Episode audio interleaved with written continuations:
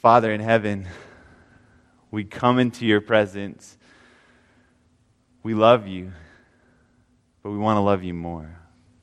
We want to love you with our whole heart, our whole mind, all of our strength. Father, we know that we're living in desperate times, and we know that we need more of Jesus.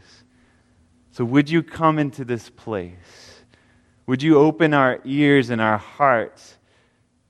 Would you give us eyes to see Jesus more clearly than ever before?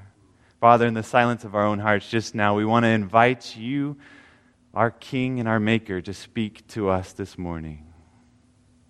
Thank you, Father, that you want to send your Spirit. Thank you that you want to speak to us. Give us ears to hear this morning. In the name of Jesus, I pray. Amen. Was one of those days when, as a six year old, things got a little disappointing at first. She was at her daycare. She was six years old, and she was supposed to go on a field trip to a farm that day. And it happened to be raining that day. So poor Simone, she was sad on that day as she wasn't able to go to the farm, but instead they rescheduled her field trip to go to the local gym. Well, that wasn't so bad. She went to the gym, and as they were waiting in line, one of the coaches at the gym recounts just noticing something special about this girl. There she was in line, and, and she saw what the other gymnasts and people in the gym were doing, and she began to imitate them as if it were no problem at all. You see, Simone is just, I think she was four or five years old. She began to teach herself to do backflips off of her mailbox at her parents' house. Her parents said we just couldn't keep her still. She was constantly jumping and flipping and doing all kinds of stuff. Never any formal training, but it was just natural for her. Well, immediately the gym recognized that there was something special in this girl as they let her go out on the mats and do some different things. And they sent home a note to her parents saying, we would like for either Simone to join our gymnastics school or our cheerleading school because we believe she has potential. She chose to join gymnastics, and the rest is history. Pretty well known history now as Simone just went to the Rio Olympics. I have a picture of her as a younger girl and then a picture of her with her various medals. She is now the most decorated American gymnast, and some say the greatest gymnast the world has ever seen. She won four gold medals this year and one bronze medal at the Rio Olympics. That's the most gold medals that an American female gymnast has ever won. And it's been years since any gymnast has done something like that. An incredible athlete that when we look back to her as a girl, we can say she was destined for that. It was obvious that that was built into her. And I don't know if she recognizes it or not, but I believe that God gifted her for this. And I don't know if she's giving glory to God for it. I honestly didn't watch any of the Olympics, but I believe that God gifted her for that. Did you know that God has destined you for something very special?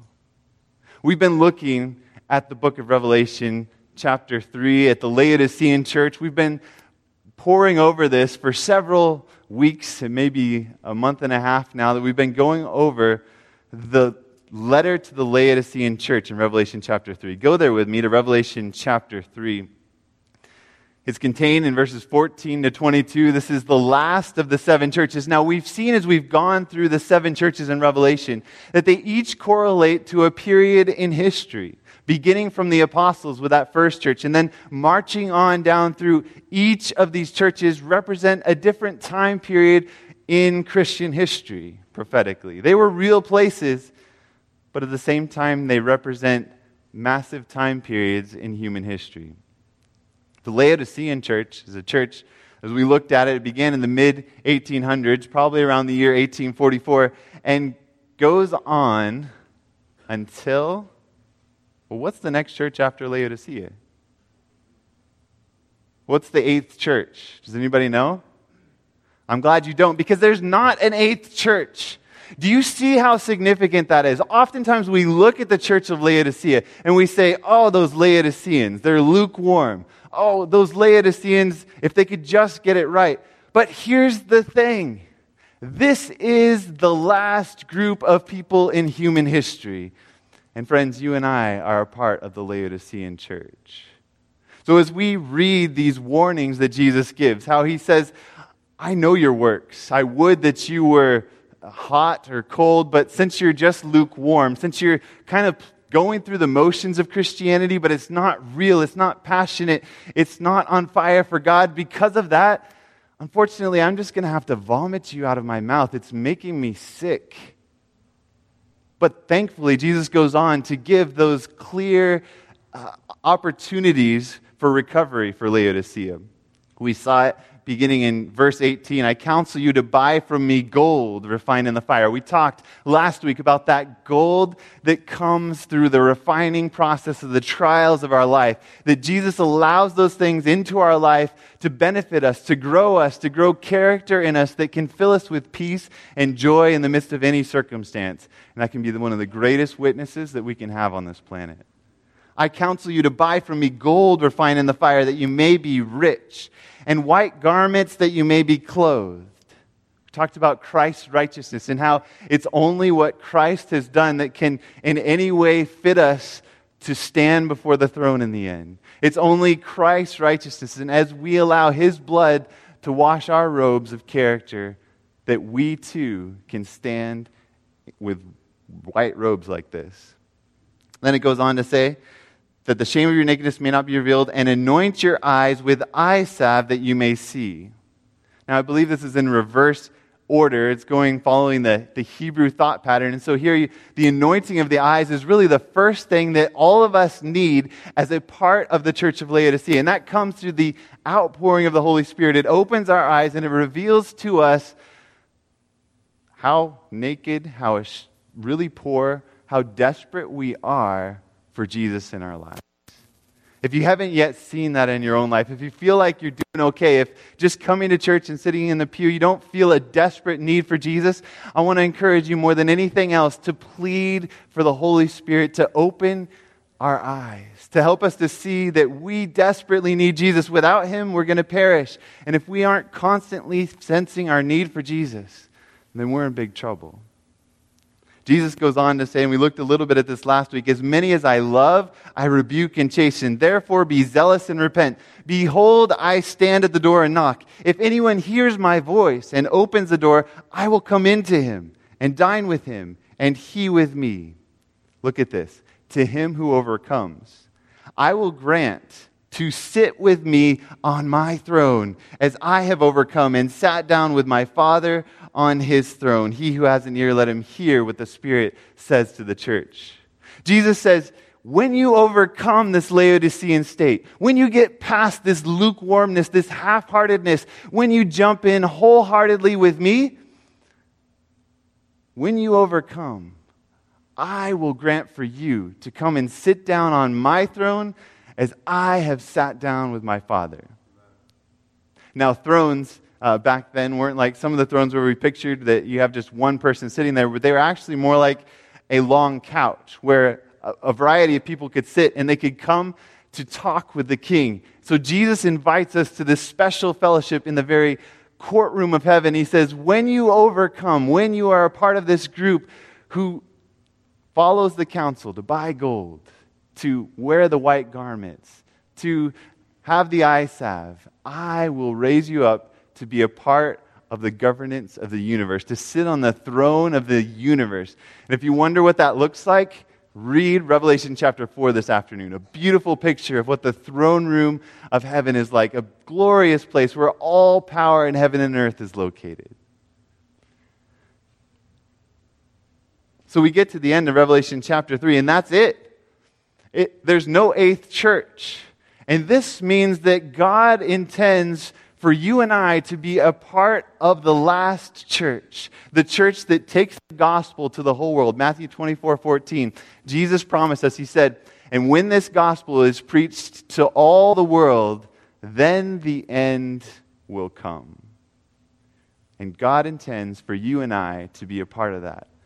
Look at this incredible picture of this church. If you go to Revelation chapter 7, We looked at it before. This is after they've gone through the great tribulation. Verse 9 says, After these things I looked, and behold, a great number, which no one could number, of all nations, tribes, peoples, and tongues. Could he have made it any more clear that every people group will have heard the gospel? Every person is going to have the opportunity. Every nation, tribe, people, and tongue standing before the throne and before the Lamb clothed with white robes. They have the white robes of character. They've been washed in the blood of the Lamb, with palm branches in their hand, crying and saying with a loud voice, Salvation belongs to God who sits on the throne and to the Lamb. What an amazing day that's going to be. Can you imagine what it'll be like to stand on the sea of glass and to praise Jesus, saying, My salvation, this white robe that I'm wearing, it comes from the Lamb, it comes from Jesus. All the angels stood around the throne and the elders and four living creatures and fell on their faces before the throne and worshiped God, saying, Amen, blessing and glory, wisdom, thanksgiving, and honor and power and might be to our God forever and ever. Amen. Then one of the elders answered, saying to me, Who are these arrayed in white robes? Where did they come from? Who is this special group of people? Why are they here? Where did they come from? And I answered to him, Sir, you know, he said to me, these are the ones who come out of the what? Great tribulation and washed their robes and made them white in the blood of the Lamb. Friends, this is a group who overcomes in the midst of the most difficult and trying circumstances that this world has ever seen. These are those who come through the great tribulation and they've been relying on Jesus in the midst of that tribulation. But what gets them to this place? What brings them to this point? We skipped a few verses early in Revelation chapter 7. Go with me to Revelation 7 and verse 1 after these things, I saw four angels standing at the four corners of the earth, holding the four winds of the earth, that the wind should not blow on the earth, on the sea, or on any tree. Sometimes, as we look at the world today, and we look at what's going on in the world around us, we wonder, well, when will the Antichrist power rise up? And when will uh, these different laws be enforced that we know are coming? When will these things take place? And, and sometimes we assume that, that we're waiting for things to get bad enough so that Jesus can come back. Sometimes we think that we're waiting for these powers of evil to get together and to force something to happen, and then Jesus will come. Have you ever felt that way before? And pretty soon we begin watching the news and we begin looking at these things, and these are signs that Jesus has given us. They give us urgency, they help us to see that time is quickly coming to an end. But these are not the sign given in Matthew 24. What is the sign? This gospel will be preached to all the world as a witness, and then the end will come. And also, as we look here, we see why is it that these winds of destruction, the four winds coming from the four di- different directions, why is it the destruction isn't happening more on our planet than, than might be expected? Because there's angels holding each of the four winds back. Today, when we look at what's taking place on our planet, we see hurricanes, we see uh, the Zika virus, we see earthquakes, we see people dying in shootings and all kinds of terrorist activity. We see all these things happening, and we say, Look at all this tragedy. This points that Jesus is coming. And it does give us an urgency, a recognition of our need for Jesus. But all of these things would be so much worse if God wasn't holding back the winds of destruction. All of these things would be uh, so much worse than we can even imagine. As you look at the world around you, we're not waiting for things to get worse in order for Jesus to be able to come back. Because it says that God Himself is the one who's allowed for destruction to be held back. Things would be a lot worse if God wasn't interposing. So when a hurricane smashes into a city, don't claim that God sent that hurricane to that city. God may have allowed that hurricane to go, but it's the enemy and his forces that have whipped this world into such a condition that such things can ever happen. God created a perfect planet It's us who messed it up. It's sin which has created the catastrophes. And God may allow something to happen, and even when He allows it to happen, He may take responsibility for it. It may be seen as a judgment of God because He allowed it to take place. But God doesn't create these evil things that we see on our planet. God doesn't make people into mass murderers. It's appalling when we hear people claiming things about mass shootings in, in gay nightclubs, saying that, that this was God leading that person to do something like that. God doesn't intend for death and destruction and pain in this world, but God will allow it as we reject the outpouring of His Holy Spirit. Look at the next verse. It reveals what is holding these four winds back, why God doesn't just let us reap as a planet what we have sown. Verse 2 says, Then I saw another angel ascending from the east, having the seal of the living God. And he cried with a loud voice to the four angels to whom it was granted to harm the earth and the sea, saying, Do not harm the earth, the sea, or the trees, till we have sealed the servants of our God on their foreheads. I should hear some more amen, some, some more excitement, I think, when we read something like this. Do you realize what God is saying? He's saying, I'm not going to let disaster come on this planet. I'm not going to let hurricanes take too many lives. I'm not going to let tornadoes and earthquakes take too many lives. Not until people have had the opportunity to receive Jesus. Not until everyone possible is sealed. What is this sealing talking about? What does it mean to be sealed? Go back with me to Ephesians. Ephesians chapter 1 talks about the sealing that takes place. Now, we know from the Old Testament that there's signs of his sealing in our lives. Uh, Ezekiel uh, talks about the Sabbath being a sign that it is God who sanctifies us. It also says that in Exodus chapter, I believe it's 30. But here we see how the sealing process actually takes place in Ephesians chapter 1. Paul here is talking to the church and he's praying for the church. But go to verse 13 and read with me this account. In him you also trusted. This is talking about Christ. In him you have trusted after you heard the word of truth. So there's been a hearing of the gospel. The, the gospel has been preached or read by these individuals. You heard the word of truth and you trusted in that word of truth the gospel of your salvation, in whom also, having believed, you were sealed with what? The Holy Spirit of promise. It's through the outpouring of the Holy Spirit that God's people are sealed. Now, the word, word sealed can mean different things. Today, we often think about you seal a, a jar to, to protect the contents from spoiling. That's one form of seal, but the Greek here is more referring to the seal that was a stamp, a mark of authority that revealed whose this, uh, whatever goods were and what was contained in them. So when we see these 144,000 representing God's people standing before the throne with the seal of God on their forehead, they're stamped with a mark of God on their foreheads. They're stamped with the character of God. They have the living representation of God. And how is it given to them? It's given to them through the outpouring of the Holy Spirit. It is through the Holy Spirit that you are sealed. And this makes sense, doesn't it? Because you know the character of God. You see it revealed through Old Testament laws like the Ten Commandments.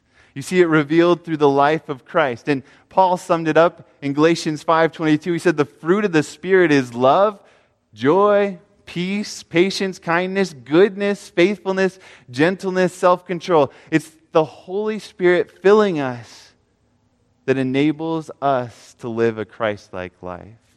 So here it says you are sealed with the Holy Spirit who was given you as a promise. And then look at verse 14 who is the guarantee of our inheritance until the redemption of the purchased possession to the praise of his glory. Who is the guarantee or the deposit? How many of you have bought a house before? When you go and you buy a house, I haven't had this experience yet, but and you give the deposit, does the deposit count against the total cost of the house? It's part of how, how big of a deposit you put in depends how much of a mortgage you're going to need afterwards, right? A deposit is part of the cost of something. Does that make sense? It's a down payment, it's a, it's, it's a part of the whole. So here, God says that the Holy Spirit has been given to you, and the Holy Spirit is a deposit, a guarantee of that redemption that you're going to experience. It's that guarantee that you will be one of those who's standing before the throne of God. Like Jude chapter 20, uh, verse 24 says, with exceedingly great joy, standing blameless before the throne of God. That beautiful, joyful moment is promised to you and me based upon this guarantee that we have in our hearts the outpouring of the Holy Spirit. This is what God is longing to do in your heart and my heart. He's longing to fill us with the Holy Spirit. It's such a beautiful thing. It's such a, a life changing thing. Last week we talked about how God is able to lead us into trials and to fill us with joy in the midst of trials. Now, those trials can only be joyful to the extent that we are filled with the Holy Spirit. I love the story of a young man, Henry Wright, White, uh, the son of James and Ellen White.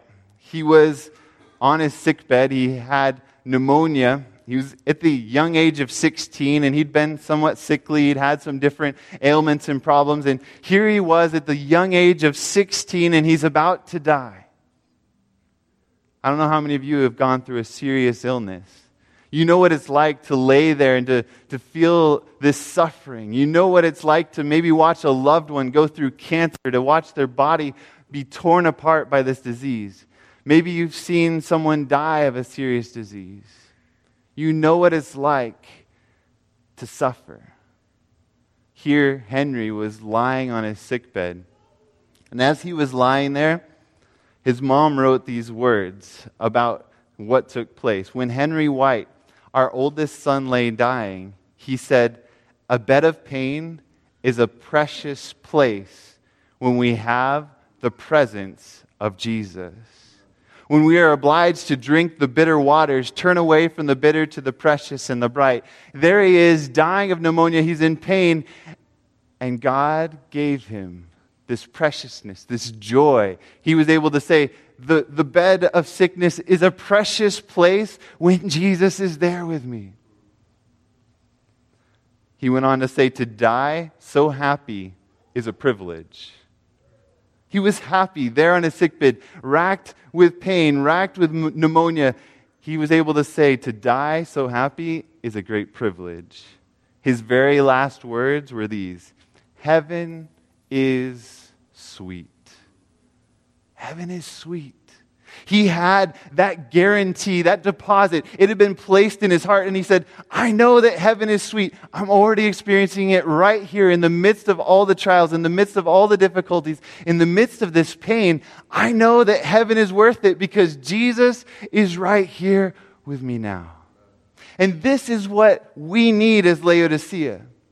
Laodicea has a problem, and that biggest problem is that Christ is pounding at the door of our hearts. He's outside the door of our hearts. We don't recognize our need for Jesus. We live in prosperous times. We live in times of freedom when it is so easy to follow Jesus, and we don't recognize a lot of the time that we desperately need Him to come in.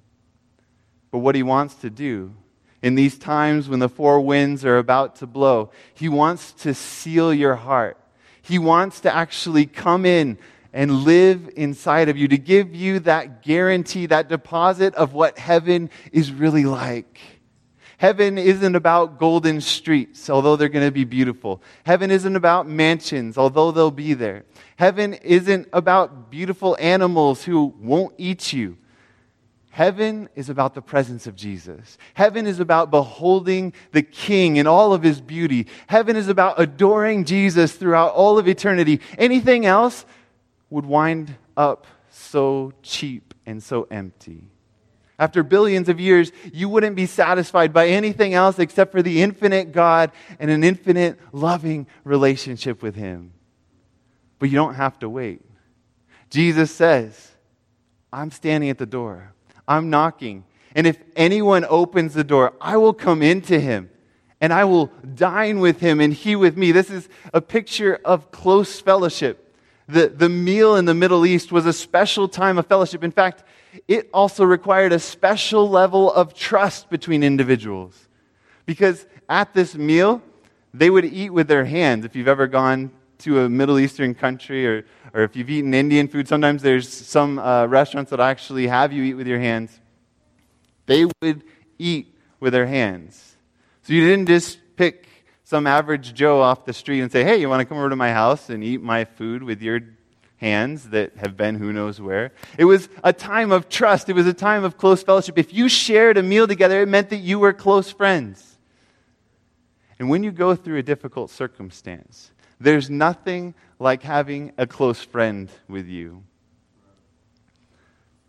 You know, when Leah was in high school, she loved to go on wilderness survival trips. And it's the funniest thing if you know her now, because Leah would go into the wilderness and she loved to live in the wilderness, to survive off the land. She loved, uh, her parents are here today, and they could tell you how much she loved to research equipment for wilderness survival, how she loved to make equipment for wilderness survival. And you know what it's like to be out there without even all that equipment it's a dirty place. It's, it's, it's a, a, place filled with just difficulties, really, to be out there. And it wasn't really beautiful wilderness, from what I understand. It was above Bakersfield in the, near the Kern River. It wasn't this gorgeous place. Do you know why Leah loved to be there? If you talk to her today, she goes on backpacking and hiking trips, but that's not her favorite thing to do necessarily. But back then, she loved it. Why? because she had close friends, several different close friends, some of her teachers that were friends that were on those trips, and it made the time sweet. It made the time worthwhile. You've probably experienced this. There's probably places that you've gone, things that you've done, maybe when you were just beginning a dating relationship with a spouse, or, or maybe just with a close friend that you had. And in that moment, even though you weren't enjoying whatever was going on around you, you were happy because you were together.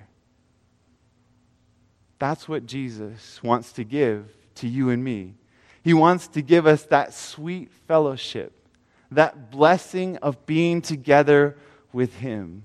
He wants His love to melt our hearts. He wants to fill us with His Holy Spirit. Do you realize of anything God could give us? He could have picked any gift in the universe. He could have chosen any kind of thing to give to you, but He chose to give you Himself. He chose to come as the Holy Spirit and to fill your hearts so that you can be filled with love and joy and peace. Don't let the devil sell you short of your inheritance. That is your right in Jesus Christ. Fight for it. Fight with Paul. Fight the good fight of faith. Say, God, I claim the fruits of the Spirit in my life. I claim love and joy and peace because as we are filled, as we are sealed with the Holy Spirit, God has something incredible in store for us. Go with me to Hebrews chapter 11. In Hebrews chapter 11, you read the story of all of these heroes of faith. One of my favorite chapters to read through. When I was first going through a conversion experience, I read and reread this chapter, and then I began to listen to it every day until I had it fairly memorized. And just to read about these incredible heroes of faith and to think about the lives that they actually lived, the challenges, the trials that they faced, is an amazing thing. So after you read Revelation 4 this afternoon, read Revelation 11. I mean, Hebrews 11. Okay, so I wanted to go down to the end of the chapter, though. In this chapter, it's probably listed your favorite Bible characters. Maybe it's not included here, but most of our favorite Bible characters are included here. You have Abel and Enoch and Noah and Abraham and Moses and Sarah and Jacob. Some of them maybe aren't our favorite characters either. We're surprised that they're here. Talks about David, talks about Samuel. All of these amazing heroes of faith throughout history. And then we come to the end of the chapter, and it says something challenging about each of these heroes of faith. In verse 39, it says, And all of these, having obtained a good testimony through their faith, they lived a faithful life. They relied on God in the midst of trials, in the midst of difficulties.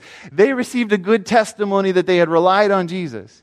All these, having obtained a good testimony through their faith, did not receive what was promised. They'd been promised the promised land, they'd been promised heaven, and yet they did not receive it. Can you imagine? David, the one who was after God's own heart, the one who gave us all of these beautiful Psalms, these things that fill us with faith in Jesus. He, Peter tells us in Acts chapter 2, is resting in the grave. David has not yet experienced heaven. David has not yet tasted and seen what heaven is like. Can you imagine? This man who is so filled with faith. It says here, they did not receive what was promised. Verse 40 tells us why. God, having provided something better for us, that they should not be made perfect apart from us. Sometimes we read through the Bible and we look at all of these heroes and we say, if only God worked like that today, if only I could be a hero of faith like that. God needs you more than he needed these heroes. God has a bigger plan for you, a bigger destiny for you than he had for these heroes. Do you see that all of these heroes who are listed in these chapters, it says they haven't yet received what was promised, but God has provided something better for us that they should not be made perfect. They shouldn't get to taste heaven without you. Let that sink in. We may look at David and say, wow, what a man of faith. We may look at Abraham and, and wish that we had the faith that Abraham had, but God is calling you to a greater life of faith, to impact the world in a more glorious way than Abraham did. Abraham is waiting in the grave, waiting for you and I. And for him, it's okay. It's just a sleep. It's but a moment. But you know who's really suffering in this more than anybody else? is the friend of Abraham. God is the friend of Abraham. Jesus had that close relationship with Abraham, and it, it tells us that he was a friend of God. And can you imagine how anxious Jesus is? He can't wait for that moment when he can come back. His friend Abraham, he's been waiting thousands of years to reunite with him, and he's wondering, will Laodicea wake up? Will they do whatever it takes to share the gospel with the world so that everyone can have the opportunity to receive me? I'm longing to pour out my Holy Spirit on them, to give them power to be witnesses. I'm wanting for them to go to the world. Will Laodicea step up? Will I step up? He has an amazing calling for our lives. He wants for us to represent his loving character to this world. Revelation chapter 18 and verse 1 tells us that something is going to happen. In Revelation 14, we find three different angels that come. The first angel comes having the everlasting gospel to preach to every nation, tribe, tongue, and people. And he says with a loud voice to fear God and give him glory because the hour of his judgment has come. This is a message that's given by Laodicea, the people of the judgment. That's what the name Laodicea means. This first angel was given by the church of Laodicea. But not just the first angel, the second angel telling us that, that Babylon is fallen is fallen, telling us about this false spiritual movement that's going to take place. And the third angel's message, warning us about the mark of the beast and not receiving the mark of the beast. All of these three angels are a part of what the Laodicean church is called to give to the world. If you haven't studied these before, I encourage you to study it. I'd love to sit down and study it more with you if you haven't gotten a chance to dive into those. But here in Revelation chapter 18, we find that that message hasn't completed the work. The message hasn't gone to the whole world. The glory of God hasn't been revealed to this entire planet. But in Revelation 18, verse 1, it says this After these things, I saw another angel coming down from heaven, having great authority, and the earth was illumined with his glory. There's coming a moment when God is going to send renewed power through the outpouring of His Holy Spirit, and there's going to come a loud cry where the whole earth is going to be illumined with the glory of God. And God wants you to be a part of that. But Laodicea is going to have two groups. There's going to be the group who says, I'm fine with just sitting in church. I'm fine with just going through the motions. I'm fine with just confessing Christ with my mouth but not living it out. I'm fine with a, a lukewarm life. I'm not all in, Jesus. And Jesus is going to keep pounding at their door as long as possible, but then there's going to come a moment when it's too late.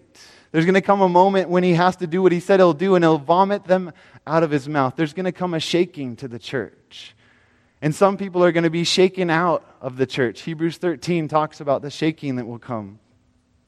But God is longing for you and I to receive the outpouring of the Holy Spirit to let Jesus come in, to have intimate fellowship with Jesus, to become best friends with Jesus, so that no matter what we go through in life, whether we're laying on the sick bed with pneumonia, we have a deposit in our hearts. We have a guarantee in our hearts. We have the joy of heaven in our hearts. We already have a part of our future reward living inside of us because we have Jesus in a real and tangible way.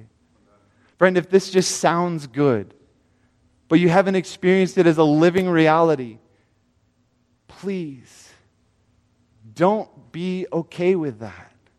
Go to Jesus and plead with him to pour out his Holy Spirit on you. Plead with him to do what he's promised. In John chapter 14, Jesus said, I will pray the Father, and he will send you another helper to be with you. He's promised that he himself will plead with God to fill you with the Holy Spirit so that you can have that intimate, close fellowship with Jesus that will see you through any and every circumstance that you may face. And it's this that will give glory to God. Go back to Ephesians chapter 1, here where it says that it's a deposit in verse 4, uh, Ephesians chapter 1 and verse 14. It says, Who is the guarantee or deposit of our inheritance? That, that beginning, that foretaste of what heaven is like until the redemption of the purchased possession to the praise of his glory. When you are filled with the Holy Spirit, it brings glory to God. We shouldn't just want to be filled with the Holy Spirit so we can feel good, so we can have joy, so we can have love, so we can have peace. But when we're filled with the Holy Spirit, it will make us a mighty witness to this dark planet. And you think about it. Have you ever seen somebody going through a really difficult time and being able, like we talked about last week, to sing in the midst of it, to have joy in the midst of it? What kind of a witness, what kind of a testimony is that? You know, in China, there was a, a, a pastor of, of, of a house church. Now, in China, God can do amazing things in very short times.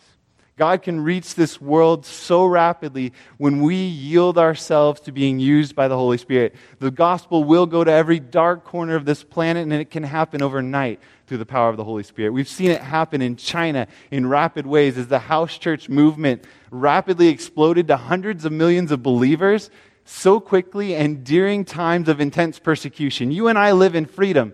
The worst problem we face is for somebody to to reject us or somebody, maybe our family, to, to mistreat us. They faced persecution. And one of the pastors there, he was placed in solitary confinement because he was going against the government's orders. He was promoting Jesus. He was uh, educating people to read their Bibles and to follow Jesus. And so they took him and they, they beat him and they threw him into prison and they took him and they put him in this place of solitary confinement totally dark in there, blackness, no human voice. They would simply give him food, and he had no interaction with any human being. Can you imagine what a place like that would be? Can you imagine the anxiety you might have or how distressing something like that would be? He's put in a place of torture. He's there for 365 days. When he came out of solitary confinement, he comes out they said that his eyesight had dimmed because he'd been in the dark so long, he hadn't seen light in an entire year. Can you imagine what it would be like to begin to hear voices again? And In the midst of that, wouldn't it be easy to blame God and to wonder why God had let you have this experience when you had just been trying to promote His work? But you know what He said? They, they asked him how it was that he made it through and what it was like. He said, I quote, it was like a honeymoon with Jesus. See, the presence of Jesus, through the power of the Holy Spirit, gave a deposit to that pastor laying there in solitary confinement. And heaven became a reality to him, even there in the midst of the darkness of that prison. And if God can do it for somebody in prison, locked up for their faith, He can do it for you here and now with all the privileges that you have of the Bible and of coming to worship together in a place like this. God is longing to do something special in these last days. He's longing to pour out His Holy Spirit like never before. Jesus is coming soon, my friends. And Jesus is looking for us to be wholly devoted. Will we allow Him to fill us with His Holy Spirit? There was a couple missionaries, Moravian missionaries, who, if you know anything about the Moravians, they were people of prayer. They're known for one of the longest prayer meetings. Maybe we can look at that story sometime. It went on for about 100 years, this prayer meeting. They were prayerful people, and they had a mission to share the gospel with the world. And as the Moravian missionaries heard about what was going on in a specific island where a British slave owner was, their hearts were broken. There was an atheist slave owner on this island he had two to 3,000 slaves on this island. And he was determined that there would never come a missionary to his island. He said, even if some uh, British ship was shipwrecked and a Christian came onto his island, he would put him in a separate house, confine him away from his slaves until help could come and take him off the island. He was not about to let a missionary be on his island. Two young men heard the story about these 2,000 to 3,000 slaves who weren't going to be able to hear the gospel. And as they heard that, something stirred in them. I believe it was the Holy Spirit tugging on their hearts because when we're filled with the Holy Spirit, it doesn't just fill us with joy, but it fills us with love, which gives us compassion for those who don't have the experience of Jesus like we have. And as they're filled with the Holy Spirit, as they're learning about these two to 3,000 slaves, they said, We have to do something about it. We can't just sail to that island because he will reject us. We can't go there as free men. And you know what they decided to do?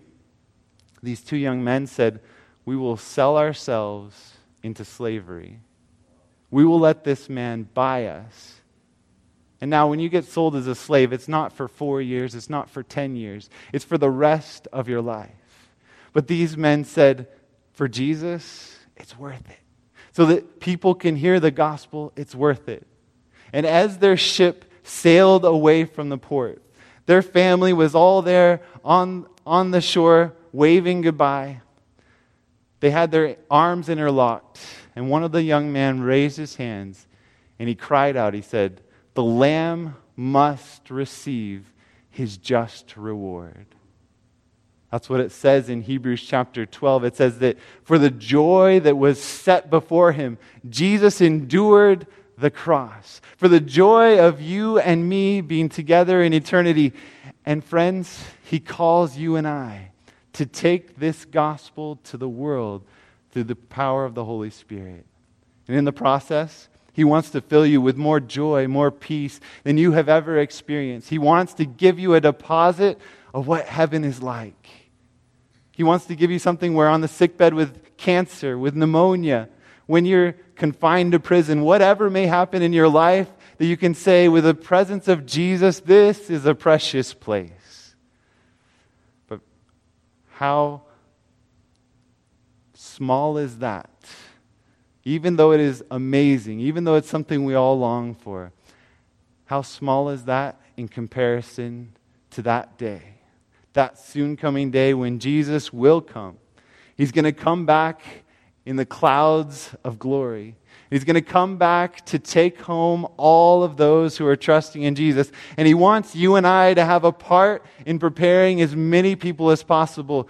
I want to be sealed so that that day comes and I'm ready to meet Jesus. How about you? what a day that will be. When we see Jesus, what a day that will be to see Jesus coming back in the clouds. What a day that will be. Every day, the longing in my heart grows stronger for that beautiful day when we'll be together forever with Jesus, never to be separated again. But, friends, you don't just have to look forward to it. You can have a deposit of heaven in your hearts now. Don't let the enemy sell you short of that.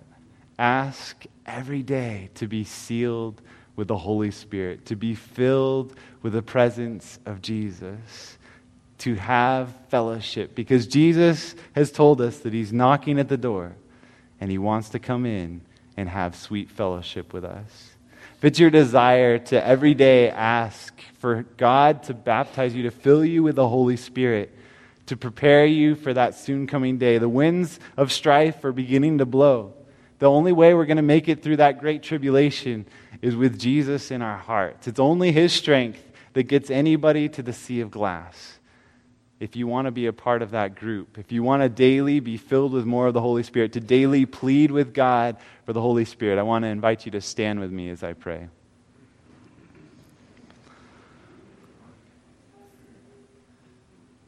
Father, we're standing before you dreaming about that beautiful day that's coming soon when, when we'll see Jesus face to face, never more to part, no more pain, no more sorrow, no more tears. We're dreaming of that day, and at the same time, God, we're asking that you would give us a foretaste of it now that on my friends who are standing before you, you would pour out your Holy Spirit on us like we've never experienced before. God, we need more of your Holy Spirit. There is a dying world out there in desperate need of a revelation of Jesus' character of love. Father, you've promised us this gift. Help us to yield completely and totally to you and allow you to fill us with your Holy Spirit each and every moment of each and every day. God bless my friends as they go out this week to live in the power of the Holy Spirit. In Jesus' name I pray. Amen.